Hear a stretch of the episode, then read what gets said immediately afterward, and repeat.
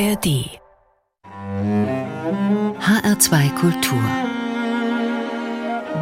Menschen und ihre Musik. Für Sie heute am Mikrofon Bastian Korff und zu Gast Simon Bartow, ein Universalgenie, könnte ich sagen. Pianist, Komponist, Dichter, Bodybuilder, Sprachkünstler und noch vieles mehr. Darüber sprechen wir in den kommenden zwei Stunden. Herzlich willkommen. Guten Tag, guten Tag. Sie sind in Florida geboren, aufgewachsen. Warum Sie so gut Deutsch sprechen und welche anderen Sprachen Sie noch beherrschen, darüber werden wir auch noch mehr erfahren. Zunächst zur Musik heute, die Sie ausgewählt haben. Sie haben gesagt, auch einfach Titel auswählen, das ist ja langweilig. Sie haben was Besonderes gemacht. Wie sind Sie vorgegangen? Ja, ich wollte zeigen, wie äh, manche Interpreten für mich haben eine große Bedeutung gehabt, obwohl die Sängerinnen waren und ich bin Pianist. Äh, deswegen, weil ich Gesang und Opern über alles liebe. Ich bin zu, über Oper und über Theater, solche Dinge zu Musik gekommen. Also ich dachte, anstatt nur mein Lieblingsrepertoire, sagen wir, von Caballé oder Guberova spielen zu lassen, ich zeige, wie die einen Einfluss auf bestimmten Stücke von mir hatten. Wäre das auch eine Option gewesen, Sänger zu werden? Nein, wollte, ich wollte eigentlich Schauspieler werden für eine lange Zeit. Ich wollte an die Juilliard-Schule gehen als Schauspieler und Pianist. Ich wollte beides machen. Und mein Vater hat, er würde nicht für Juilliard bezahlen, wenn ich als Schauspieler gehen würde. Das wollte er nicht. So, ich weiß nicht warum, aber immerhin ist es, ist, es war die beste Entscheidung. Im Nachhinein, ich kann sagen, das war die, dass das die beste Entscheidung war. Aber gegen Klavier hatte er nichts? Nein, gar nichts. Spannend. Da, wir sprechen noch mehr über ihre, ihre Kindheit, ihre Jugend, aber wir beginnen musikalisch mit Montserrat Caballé. Da haben Sie die Romanze der Nelly ausgesucht aus Bellinis Alzone Salvini. Warum dieses Stück? Wegen der Phrasierungen. Für mich das Wichtigste, besonders beim Klavierspielen, ist Phrasierung. Und viele, viele, es tut mir leid, ein bisschen negativ zu sein jetzt, aber viele Künstler heutzutage, Professionelle und Studenten, die phrasieren nicht. Und Phrasierung heißt, anstatt Happy Birthday to you, Happy Birthday to you, anstatt so zu singen. Du singst Happy Birthday to you, Happy Birthday to you, Happy Birthday. Es gibt jede, jede Menge verschiedene Weisen, auf denen du phrasieren kannst. Es gibt keine, eigentlich keine Regeln. Außerdem, eigentlich eine Phrase muss einen Anfang, ein Mittel und ein Ende haben. So jede Phrase muss eine Gestalt haben. Und diese Caballé, alles was sie singt, hat Phrasierungen. Es hat Konturen. Und das will ich auch beim im Klavierspiel hören. Das will ich, wenn ein Geiger spielt. Aber es, es ist am meisten schwierig für Klavier, weil wir streichen nicht wie ein Geiger. Wir haben keinen Atem. Wir, wir singen nicht wie ein Sänger. So nachdem wir eine Taste runterdrücken, das ist es. Das Geschichte ist um. So man muss lernen, wie man die nächste Note spielt und die nächste, damit keine, keine zwei Note hintereinander sich gleich anhören. Und hier eine Meisterin des Phrasierens, Montserrat Caballé.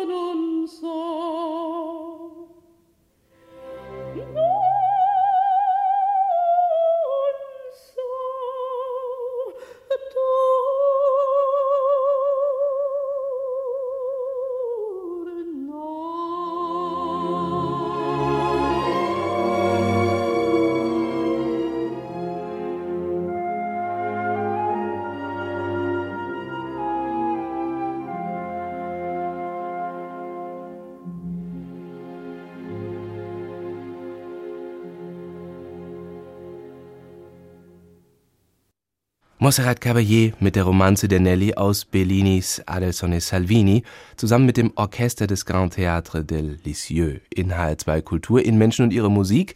Simon Bartow ist heute zu Gast, Pianist, Weltenbürger, Sprachkünstler. Wie gesagt, wir werden über vieles sprechen. Über das Phrasieren haben Sie eben gerade schon was gesagt. In einem Interview habe ich mal gelesen, dass Sie ganz besonders das Pianissimo von Montserrat Caballé schätzen. Oh ja, das ist, das ist unglaublich, nicht? Ich kenne keine andere Künstler, vielleicht vielleicht die Katja Ricciarelli ab und zu mal, aber die, die Dame, die am meisten die schönste Pianissimo hatte, was wir auf Schauplatten haben wenigstens, ist die Caballé. Es gibt keine schönere Pianissimo in der Welt als von Caballé. Welche Rolle spielt Caballé an sich für Sie? Sie zeigt, wie jede Phrase eine bestimmte Plastizität haben muss. A Plasticity. Wie sagt man das auf Deutsch? Plasticity. Flexibel, wahnsinnig flexibel. So, sie ist nicht nur ein, ein Künstlerin des, der verschiedenen Dynamik vom Pianissimo zum dreifachen Forte ähm, sondern auch von Rubati. Weil ich meine auch, wie, wie sie, jede Phrase muss nicht, nicht nur seine eigene Farbe, seine eigene Dynamik haben innerhalb einer Phrase, jede Phrase muss, muss auch seine eigene Bewegung haben. Mhm. Natürlich, das, das meine ich nicht so äh, drastic zum Beispiel, wenn man eine Phrase ein bisschen schneller als die vorige Phrase spielt oder ein bisschen langsamer, das ist schon falsch, weil wir können nicht solche ähm, Liber äh, Libertäten nehmen. Wir können uns solche nicht, das ist zu viel, aber es muss subtil sein. Aber zum Beispiel in meiner Partitur, ich kann über eine Phrase ein kleines Pfeil nach rechts schreiben. Mhm. Das heißt, die nächste Phrase wird ein bisschen vorangehen. Es wird ein bisschen, ganz subtil, man merkt das nicht, sondern nur ich merke das eigentlich. Ähm, und dann über eine andere Phrase eine Pfeil nach links. Das heißt, ich werde es ein bisschen zurückziehen. Und das macht auch die Caballé und später, wenn wir über Kubarova sprechen werden, das macht sie auch. Die machen diese viele Rubati, die sehr wichtig sind für das Bel Canto Stils. Das machen die beiden und das, das will ich auch machen in viele, viele Klaviermusik. Über Ihre Klavierkarriere werden wir auch noch mehr erfahren. Kurz zu den Sprachen. Da waren auch Opern der Schlüssel dazu, dass Sie so viele Sprachen gelernt haben. Sie sprechen über sieben Sprachen. Äh, ja, es kam zuerst wegen der Oper. Ich meine, als, als kleines Kind, ich nenne das die Schachtelprinzip. Ich liebe alles, was mit Schachteln zu tun hatten zum Beispiel Puppen, Puppenschau-Schachteln oder die kleinen Schachteln Bento, Bento-Boxes, die mhm. man in japanischer Cuisine hat. Immer wo es ganz Formen und augenscheinliche Formen und, und Grenzungen gab und Gestalten, das liebte ich als Kind. Und so was ist natürlich in einer Schachtel? Ein Theater, ein Theaterschachtel. Ich kam zur Musik in der Kirche. Eine Kirche ist auch eine Schachtel. So für mich Oper und Theater, die waren repräsentativ von einer Schachtel. Ein Klavier ist auch eine Schachtel. Was möchten Sie gerne in dieser Schachtel finden?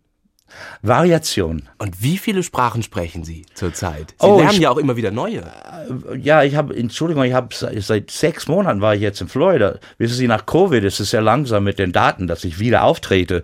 So, ich war zu Hause jetzt sechs Monate und habe kein Wort Deutsch gesprochen. So, ich entschuldige mich für alle die Fehler, die ich jetzt. So, ich spreche Deutsch, natürlich meine Muttersprache Englisch, Französisch, Italienisch, Französisch. Die habe ich gelernt wegen der Oper. Mhm. Ich wollte die Operntext verstehen. bis ich, bis ich die Sprache beherrscht habe und dann ich habe gemerkt, die Texte von Oper sind ziemlich peinlich. Besonders Wagner. Und dann ähm, Chinesisch habe ich studiert seit ungefähr zwölf bis 15 Jahren habe ich Chinesisch und ich mache das immer noch täglich. Und dann sind Sprachen dabei? Da habe ich auch erstmal ganz groß geguckt. Latein, Altgriechisch, warum haben Sie sich das drauf Sie geschafft? sind für mich das Wichtigste, weil da, ich ich bin nicht nur ein Fan von Literatur. Ich finde, wenn man heutzutage schreibt, ich will eine große Reserve haben von Möglichkeiten. Und das bereitet Hebräisch und Latein und Altgriechisch vor. Das ist ein Vermögen an Möglichkeiten und Ideen. Man muss sich gut auskennen mit griechischer Philosophen und lateinischer und natürlich mit römischer Philosophen. Man muss sich gut auskennen. Wir hören Sie am Klavier jetzt mit Jean-Philippe Ramos Allemande aus ihrer CD A Basket of Wild Strawberries. Das haben sie zusammen gepaart mit der Arie, die Montserrat Caballé gerade interpretiert Richtig. hat.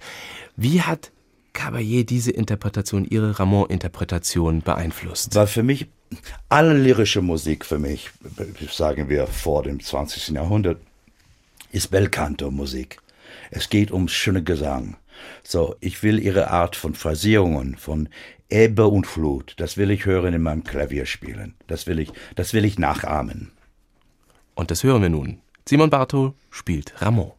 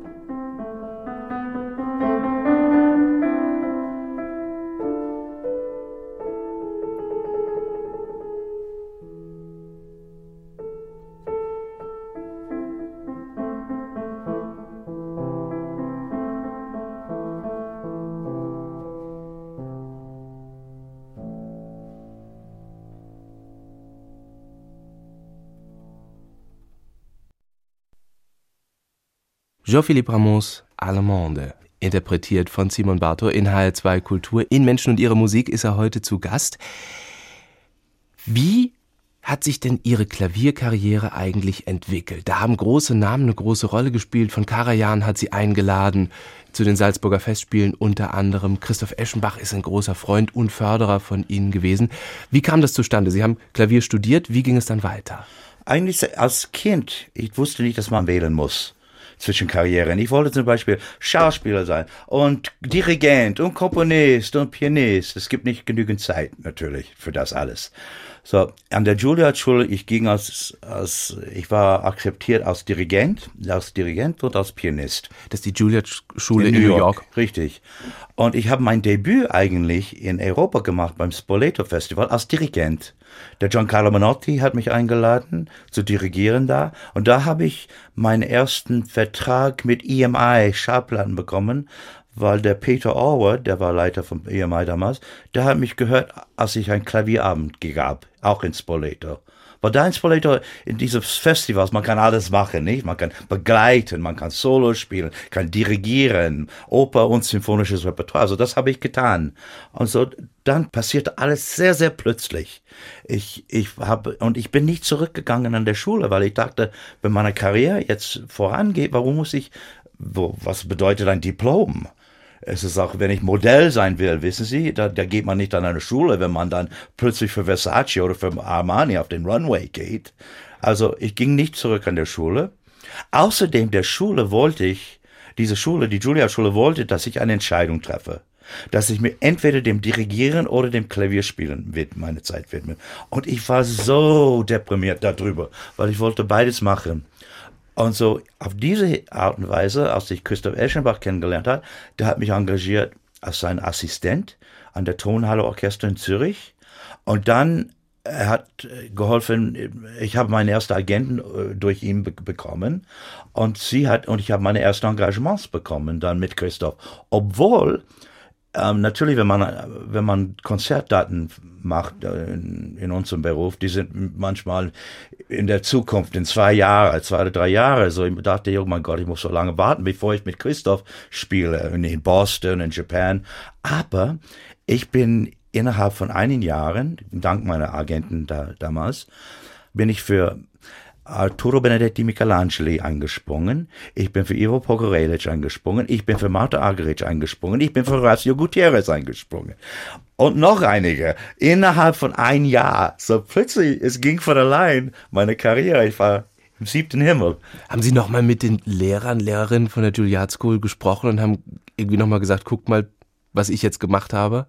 Ja, ja, ja, ich habe dem, war eigentlich wochenlich, weil meine Lehrerin an der Julia-Schule, sie war sehr, sehr berühmt, Adela Markus.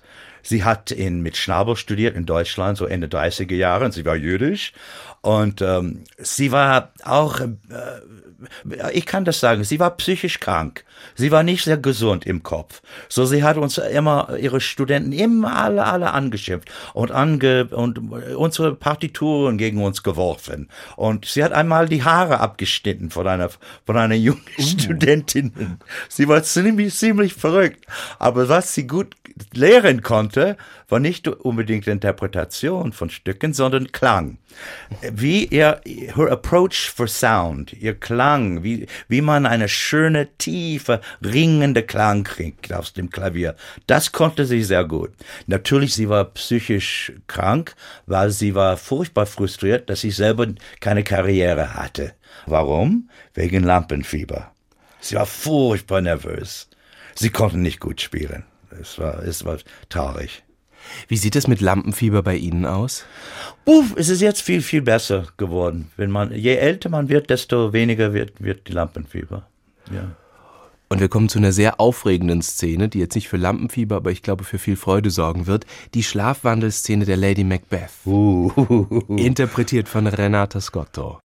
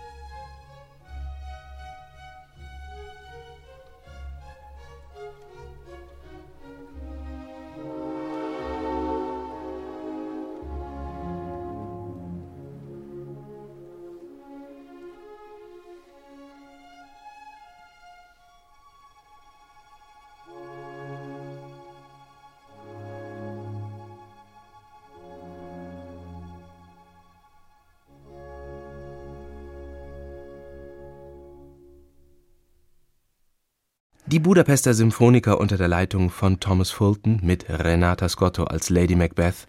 Die Schlafwandelszene haben wir gerade gehört, ausgewählt von Simon Bartow. Er ist heute zu Gast in HR2 Kultur in Menschen und ihre Musik. Warum haben Sie diese Szene ausgewählt? Weil ich wollte zeigen, wie ähm, wieder wie ein Opernsänger einen Einfluss auf mich hat in welchem Repertoire. Und ich wollte nicht immer dasselbe Belcanto-Repertoire spielen. Mhm. Also hier, es geht um Paranoia. Uh, zuerst muss ich was, was sagen über musikalische und realistische Emotionen.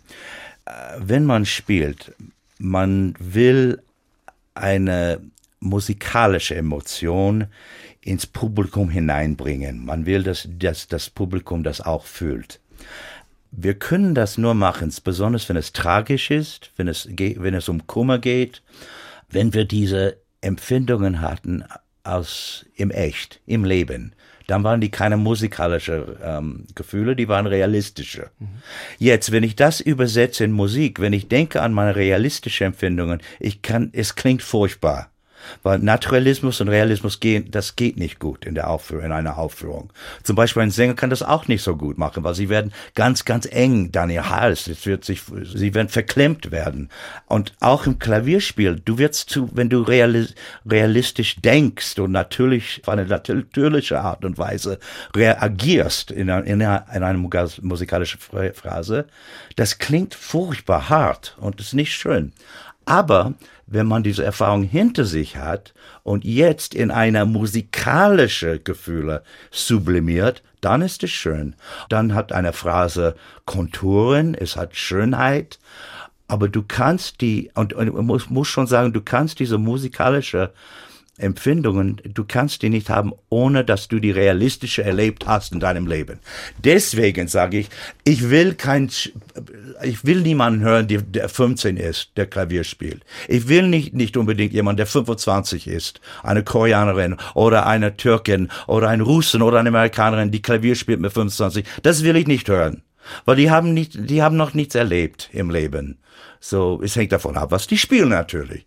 Wenn die Zirkusstücke spielen wollen, das kann ich, das kann man hören. Aber wer will eine zwei Stunden lang Klavierabend von Zirkusstücke hören?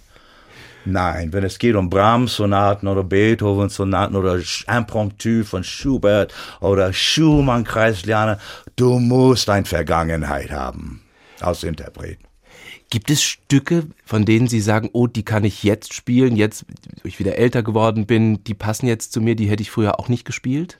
Nein, es passiert nicht so. Ich will, ich will die einfach spielen. Mhm. Es ist in dir, als wenn du, wenn du Durst hast oder wenn du Hunger hast auf bestimmt etwas. Es ist das Gleiche mit dem Klavier. Ich denke nicht, oh, da ich älter bin, deswegen ist es mir jetzt richtig, dass ich soll das jetzt spielen. Nein, es, es kommt nicht so. Ich will das einfach spielen, weil ich ein, einen Drang habe. Ich, ich will, ich will, ich will, ich muss das spielen. Und das ist interessant, weil eigentlich, als ich 20 war, wenn sie mich, mich gefragt hätte, wirst du, wollen Sie Rameau spielen? Ich würde sagen, nein, das war nicht laut und brillant genug und virtuos genug. Nein, als ich 20 ich war, ich wollte natürlich Prokofiev, Rachmanin oder Bartok spielen.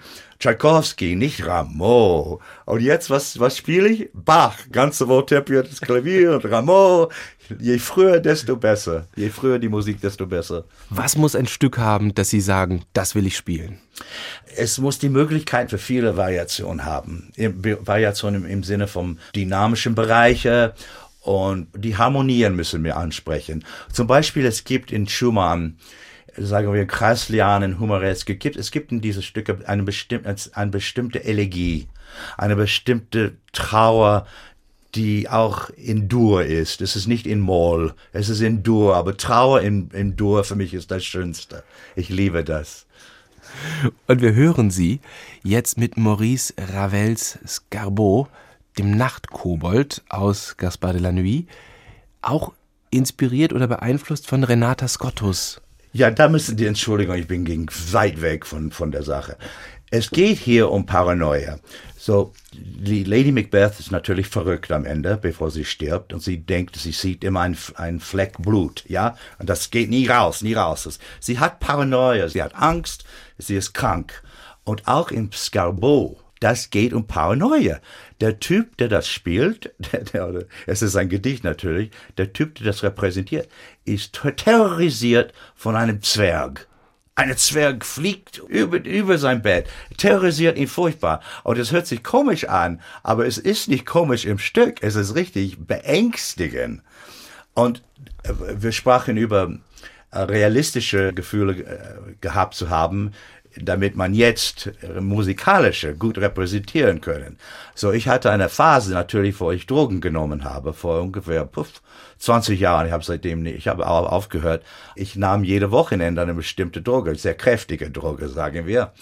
Und die Nebenwirkung von dieser Droge war psychotische Paranoia. Hm, so, sehr schön. Ja, ja, es war furchtbar. Ich war eingeschlossen in meinem Schlafzimmer, ging nie raus und ich dachte, etwas kommt durch die Tür, etwas kommt äh, unter dem Bett, genau wie dieser Zwerg. So da ich das erlebt habe im, im echten Leben, ich kann das sehr gut übersetzen in Ravels Gaspar la Nuit, weil es ist das Gleiche.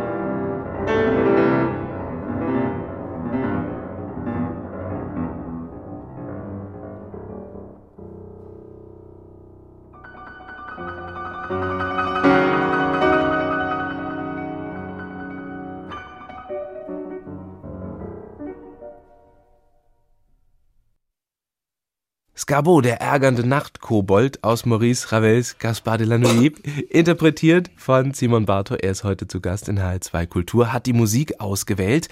Dieser Nachtkobold ist ja auch eine Geschichte, die erzählt wird. Und wie, wie wichtig ist Ihnen das, Geschichten zu erzählen? Ah, ich finde, man muss, das es ergibt eigentlich keine große Geschichte. Es ist ein Gedicht, mhm. ja, von einem surrealistischen Dichter, französischer Aloysius Bertrand. So, es geht nur um diese, das ist ein schöner, schönes Wort, das haben wir nicht auf Englisch. Ein Nachtkobold. Das ist sehr schön. Aber es hört sich, ist das nicht ein Kobold für die Deutsche? Ist das nicht etwas Reizendes eigentlich? Ist das nicht ein bisschen angenehm, ein Kobold? Es gibt eine Kinderserie mit netten Kobolden, es gibt aber auch durchaus böse Geister. Ja, natürlich, diese von Skabo, der ist böse. Aber Sie sind trotzdem ein Geschichtenerzähler. Sie schreiben ja auch Dramen, Sie schreiben Gedichte, Sie sind mhm. auch, auch schriftstellerisch tätig. Woran arbeiten Sie gerade? Sie haben ja ein Mammutprojekt vor sich. Ja, wir haben das, wir fangen das jetzt gerade an. Es geht um ein logarithmische Spiralen aus 1685 Stelen. Stelen sind aufgerichtete Steine, die sind mhm. auf Granite und die werden vorne und hinten graviert mit Romanen weil diese logarithmische Spirale spielt auch eine Rolle in der Literatur selber. Also es gibt dann insgesamt ungefähr, ich habe die nicht gezählt, aber es ist sechs oder sieben Romanen und dann ein, ein Tagesbuch von einem ein Kind, der mit seinem Vater um die ganze Welt fährt. Ich musste auch diese Reise machen. Ich musste um jeden Kontinent selber reisen. So, nachdem ich die letzte Reise äh, fertig gemacht habe, von Alaska nach Südpol, dann wieder hoch nach Florida, dann, nachdem ich das fertig habe, dann kann ich die Stelen fertig schreiben und so in ungefähr zwei Jahren, dann werden wir alle aufrichten, aufrichten, die Granitstelen. Bis jetzt machen, was wir machen, wir richten vier auf, zu sehen, wie das aussieht. So, wir haben vier, acht Seiten graviert und wir, wenn ich zurückgehe nach Florida, wir werden die vier aufrichten, zu sehen, wie die, wie die stehen, ob die gut stehen, wie, wie, wie das Spiel ist mit den natürlichen Elementen um sich. Und das sind alles Ihre Texte, die da eingraviert ja, ja. sind. Wo wird man die Stelen sehen können? In Central Florida. So, es ist ungefähr eine Stunde nördlich von Orlando. Ein Park, das ist ein kultureller Park dann. Das in etwa zwei Jahren. Sie schreiben unglaublich viel, Sie lernen immer wieder Sprachen, sind mit Worten beschäftigt. Was ist wichtiger, Wort oder Musik für Sie? Die sind beides gleich für mich. Ich mag die Analogen zu finden zwischen Musik, besonders musikalische Theorie und, und Worte und Linguistik. Das mag ich. Wenn Sie Musik machen, ist die Musiktheorie immer mit dabei oder legen Sie die ab und sind ganz im Gefühl? Ich weiß, Sie haben sich auch, auch physikalisch schon auseinandergesetzt mit Klängen, mit Klangfrequenzen und all diesen ja, Dingen. Ja, wie man Farben mischt zum Beispiel, das kann man in der musikalischen Theorie machen, das kann man auch mit Vokalen machen. Dieselbe Mischungen ergeben sich äh, dieselbe Resultaten. Und wenn Sie an ein Musikstück rangehen, auch theoretisch? Versuchen Sie das auch theoretisch zu verstehen oder bekommen Sie es in die Finger und spielen es? Ja, wissen Sie, wenn man, das ist eine gute Frage eigentlich, weil wenn man, ich finde, wenn man sehr jung ist, muss, man muss die Grammatik der Musik lernen. Das tun viele nicht. Das ist auch sehr wichtig. Man muss, äh, ich muss analysieren können, welche Akkorden die, ich muss die ne-, nennen können, welche Akkorden die sind. Aber nachdem man das beherrscht hat, ähm, ich meine, das, dann das geht sehr schnell, wenn ich ein Stück lerne. Ich lerne da, während ich das technisch lerne, ich lerne das auch, die Struktur, mhm. die Form, wo die Höhepunkte sind. Wo, ja, das lerne ich während, unbewusst sozusagen. Wir kommen nochmal zur Paranoia beziehungsweise zum Wahnsinn. Oh ja. Wir haben noch eine Wahnsinnsszene. Edita Goberova mm. aus Donizettis Lucia di Lammermoor des London Symphony Orchestra unter der Leitung von Richard Bonin.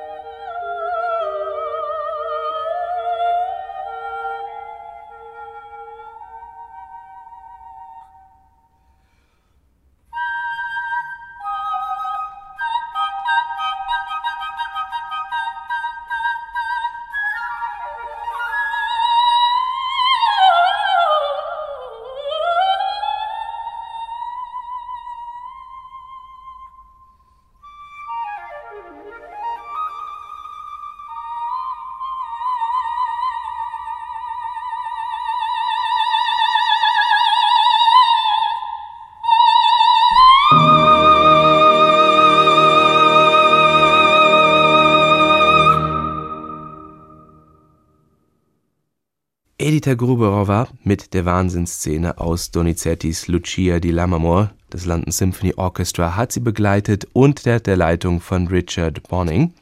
Simon Bartow hat die Musik ausgewählt heute in HR2 Kultur in Menschen und ihre Musik.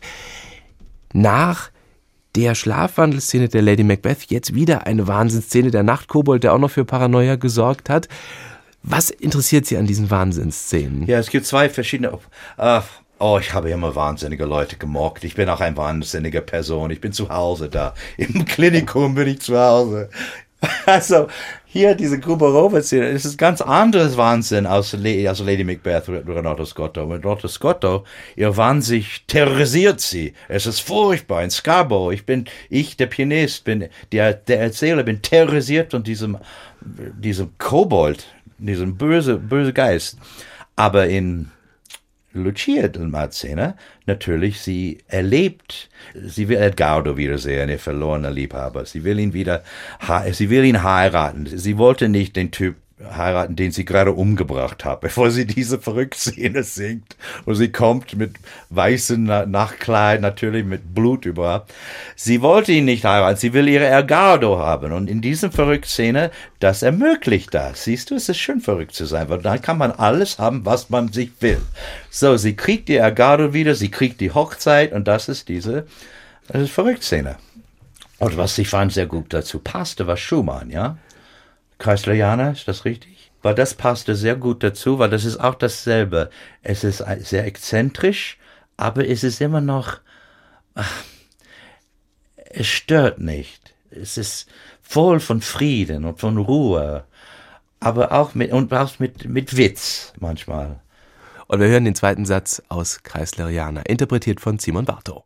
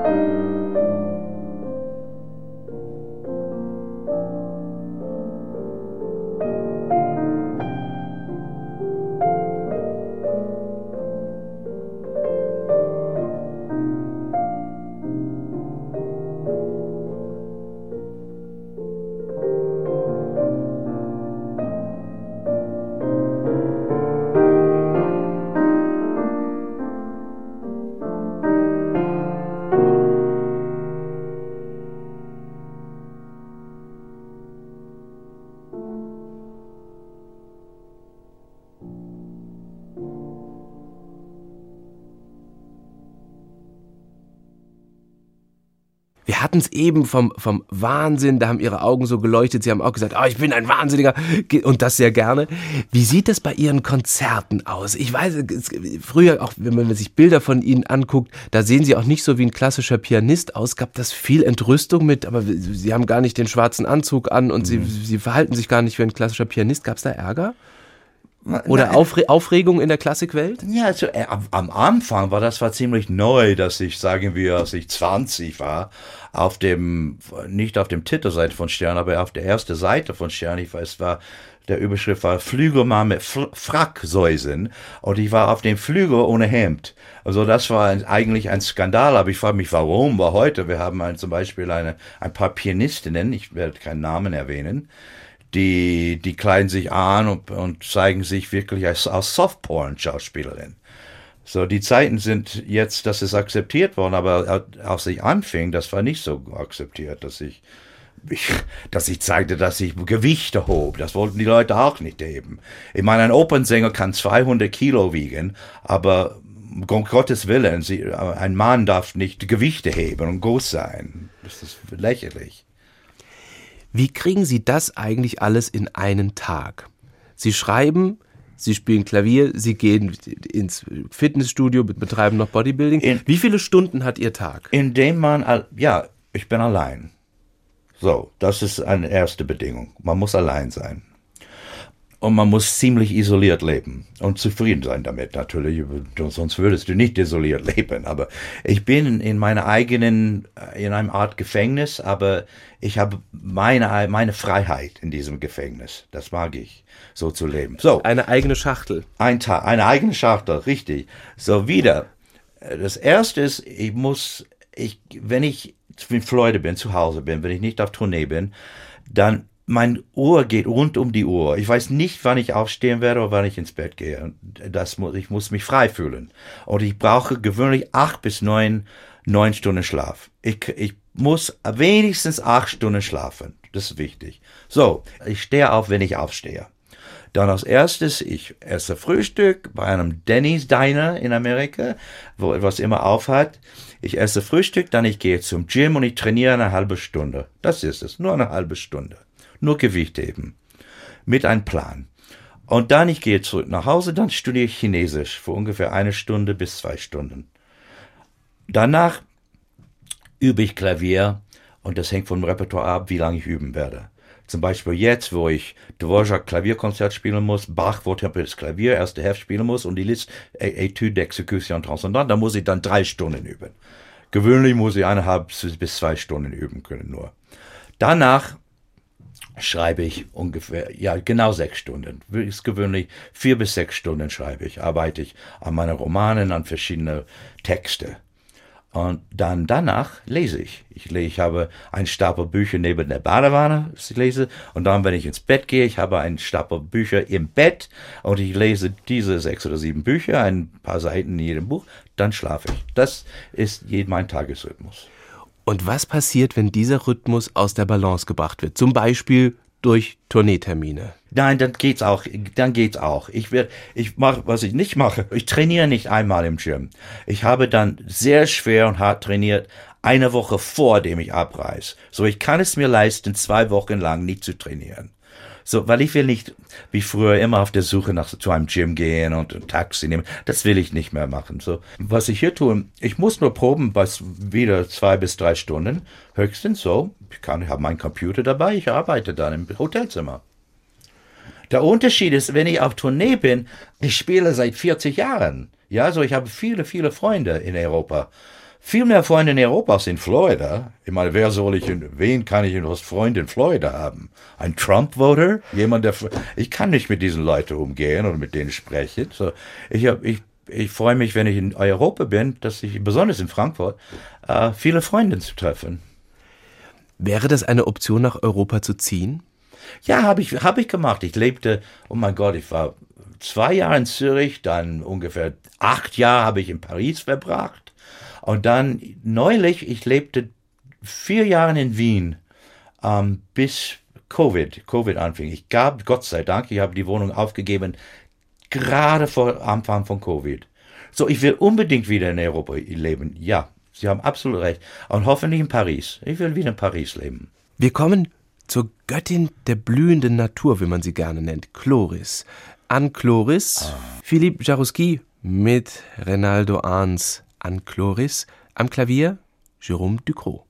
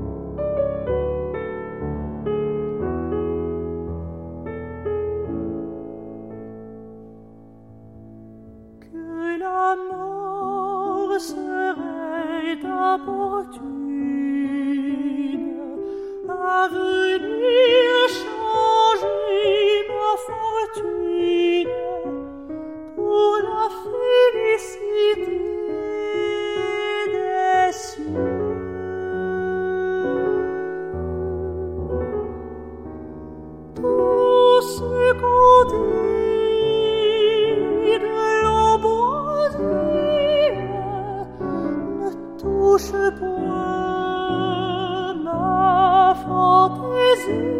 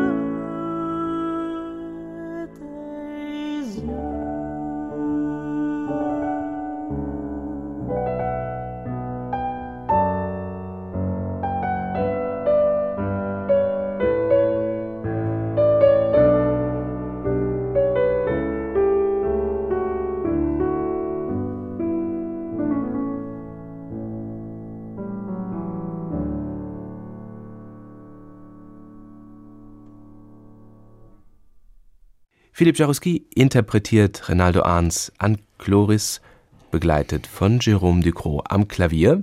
Eine Musikauswahl von Simon Bartow. Er ist heute zu Gast in HR2 Kultur in Menschen und ihre Musik.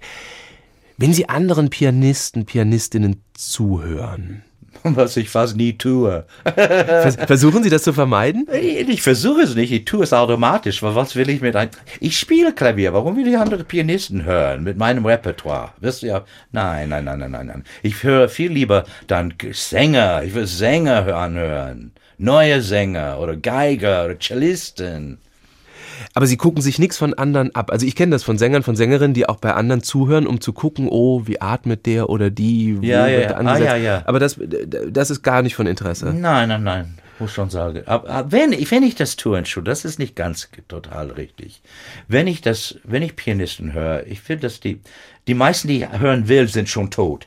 So, ich höre gern zum Beispiel Sachen von Herr Horowitz, von die russische Judina, liebe ich. Ja, von, von älteren Pianisten die nicht mehr leben. Sir Clifford Curzon, fantastischer Schubert. Das ist immer schön, da, sowas anzuhören.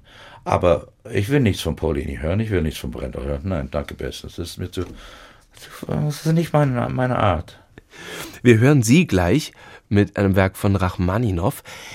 Wenn Sie spielen, haben Sie eine besondere Art zu sitzen? Also ich meine, man kann ja auch immer, wenn, wenn man andere anguckt, manche sind ganz über die Tastatur gebeugt und oh, verschwinden na, ja, fast ja. schon in den Tasten. Das ist komisch, das, komisch, dass du das fragst, weil meine wunderbare verrückte Lehrerin, Adele Markus, sie, das hat sie verrückt gemacht, wenn jemand zu niedrig gesessen hat.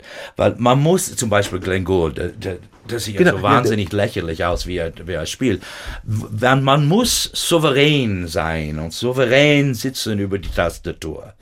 Und du, in, du gehst nicht in, in Krieg und gucken auf, unter, auf dem Kinn von deinem, von deinem Feind, oder? Von deinem Begegner. Du, das geht nicht. So ist es auch beim Klavierspielen. Du musst da hoch sein, mit einem großen Überblick. So, du musst ziemlich hoch sitzen. Je höher, desto besser. Ist das Klavier ein Freund oder ein Gegner? Oh nein, es ist ein, ein Freund. Unbedingt, ja. Ich habe es früher verglichen mit einem Bulle in einem Stierkampf, in einem Corrida. Die wiegen wahrscheinlich das Gleiche. Und ich bin der Matador. Eine Frage noch zum Klavier, beziehungsweise zur Klavierbank. Welche Rolle spielt die? Es spielt keine Rolle. Es muss, es sollte keine Rolle spielen. Es muss doch bequem sein. Gibt es da eine Idealvorstellung? Nein. Ich kenne kenn einige Pianisten, die wirklich immer am Fluchen sind, die an, an Rädchen drehen, an Schrauben drehen und versuchen, sich irgendwie gescheit das hinzusetzen. Das sollen sie machen vor dem Konzert, um Gottes Willen. Sonst geht das auf dem Wecker. Ich tue das immer vor dem Konzert, damit das Publikum das nicht erleben muss. Aber einmal war es sehr komisch. Ich hatte, ich dachte, ich hatte keine Zeit. Es gab keine Probe irgendwie. Ich habe vergessen die Umstände. Aber ich muss das machen, die der Bank regeln, ja. Und ich merkte nicht, dass es ging nach unten und nach oben. So dann musste von wieder an, anfangen und dann hat das Publikum angefangen zu lachen. Und das hat meine Nerven geholfen damals. Wenn die Leute lachen, das tut, das tut gut, ja. Das finde ich, finde ich schön was wichtig ist, ist nicht, äh, Sie haben früher die Frage gestellt über, wie ich mich anziehe. Mhm. Das finde ich sehr wichtig, dass man sich gut fühlt.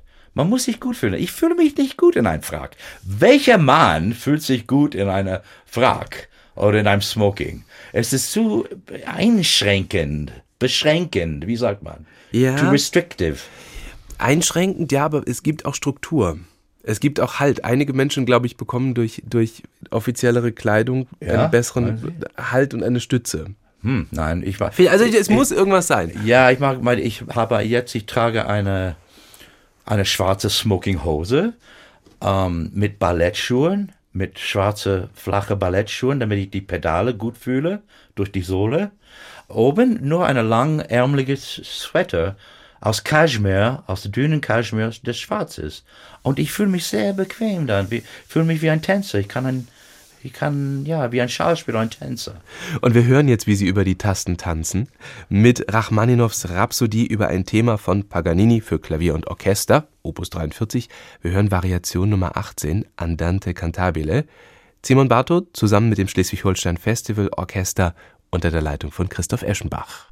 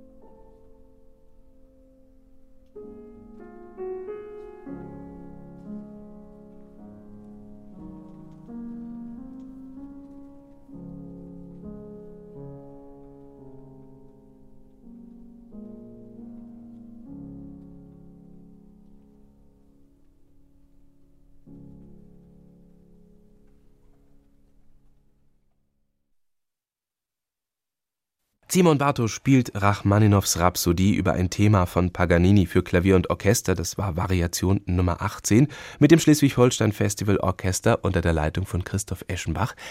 Wenn Sie Ihre Aufnahmen hören, und ich weiß, Sie sind ein Perfektionist, fangen Sie dann an zu denken, oh, da könnte ich noch was anders machen, ich hätte es vielleicht noch anders einspielen können oder heute mache ich es anders? Ah, heute würde ich, äh, ich bin, ich muss schon sagen, ich bin sehr zufrieden mit meinen CDs, weil ich habe immer, ich habe die so ernst genommen, wenn ich sowas äh, machte, weil ich wusste, das würde mich überleben.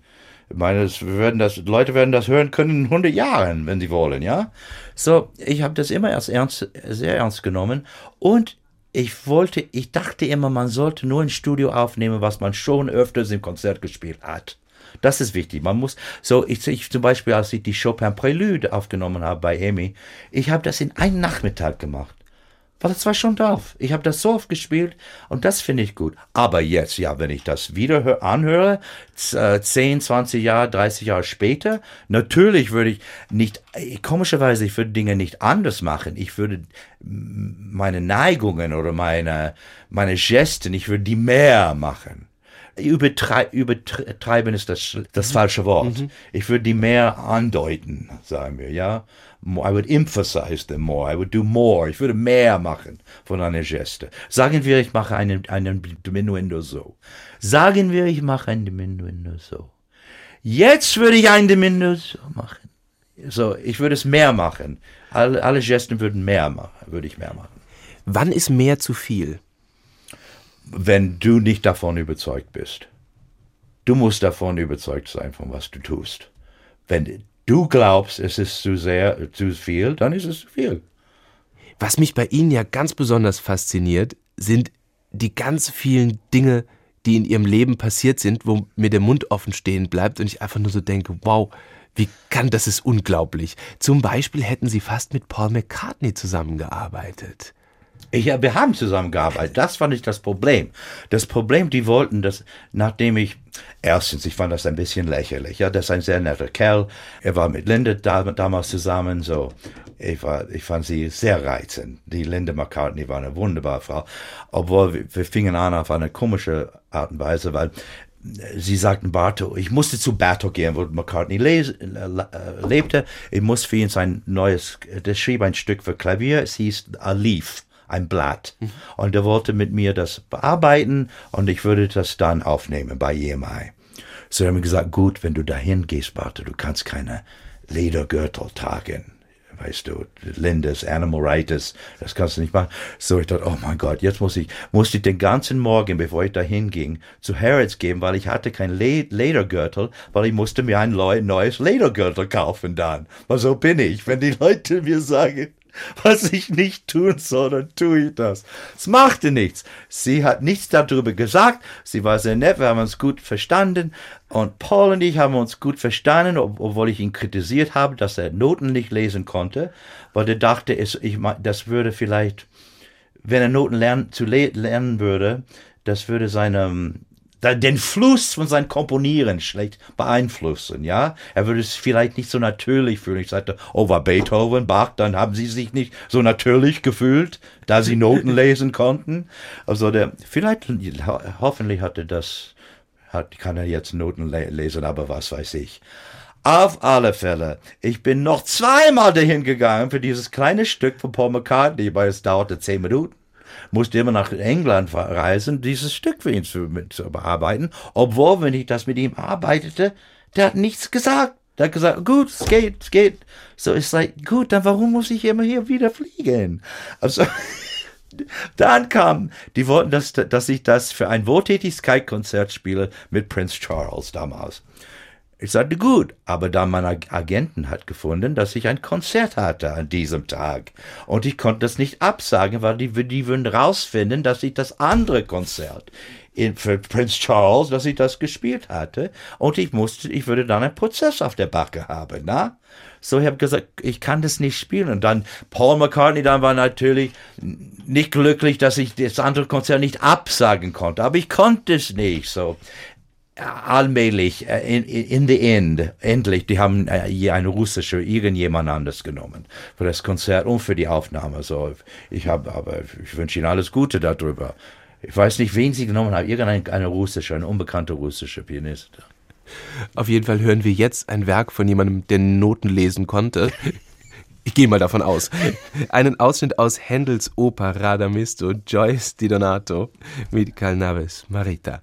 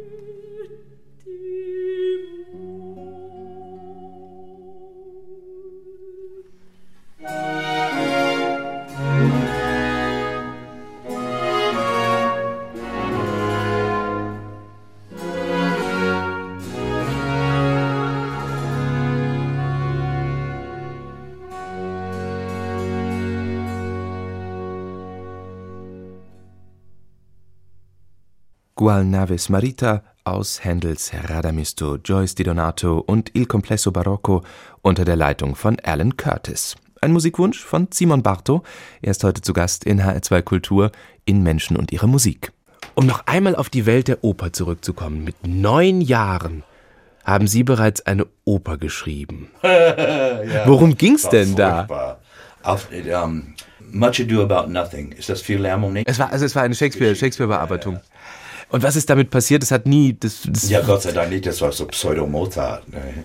Aber mit neun, ich, wenn, wenn man Pseudo-Mozart mit neun schreibt, kann man sich das gut auf die oh, Schulter heften. Ja, ja.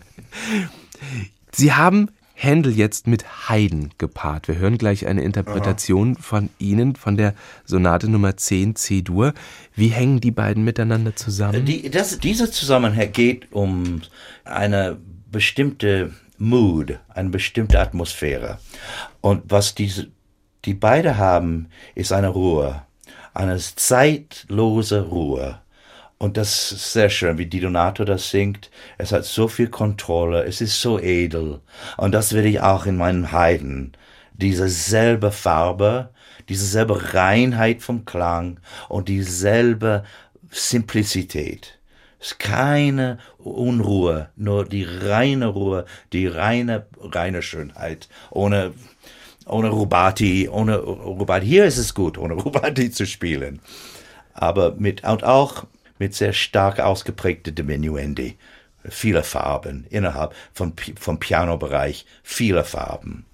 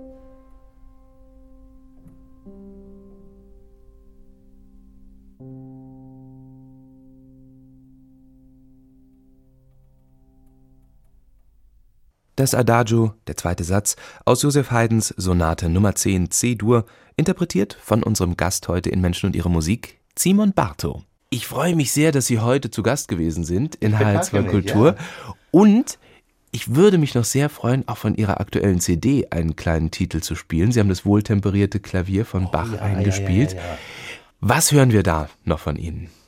Und meine neueste Art von Masochismus war, die ganze Bach wohltemperiertes Klavier aufzunehmen. Beide Hefte. Mein Gott. Wie ich früher sagte, ich meinte immer, wenn man ins Recording Studio geht, man soll spielen, was man gut kennt. So zum ersten Mal in meinem Leben, ich habe Glenn Gould nachgeahmt, indem der liebte, etwas zu schaffen im Studio selber und nicht unbedingt vorher oder nachher, im Studio selber. So, diesmal, ich habe natürlich mein Leben lang das wohltemperiertes Klavier, verschiedene Stücke von Bach da, da gespielt, aber die nie, zu, nie zusammengefasst, nie, nie beide Bücher gespielt. So, ich dachte, ich will das aufnehmen. Ich bin bereit nach Rameau. Ich fühlte mich bereit, nachdem die Goldberg-Variationen auch von Bach auf, aufgenommen habe. Und ich habe dann ungefähr zwei Wochen dafür verbracht und über 2000 Edits. Weil ich wollte, dass jede Phrase in jedem Präludium und Fug ist, sagt was, ja dass es sehr erkennbar ist, wenn es nach oben geht, wenn es nach unten geht, dass jede Phrase seine eigene Gestalt und seine, eigenen, seine eigene Vokabeln von Farben hat. Deswegen habe ich das so nötig gehabt, 2000 Edits. So, Sie hören jetzt wahrscheinlich mein, mein spektakulärste Aufnahme bis jetzt. Und ich sage noch einmal vielen Dank, Simon Bartow. Danke. Ich bedanke mich. Und hier hören Sie Simon Bartow noch einmal, und zwar mit der Fuge A-Moll aus Johann Sebastian Bachs wohltemperiertem Klavier, Heft 1.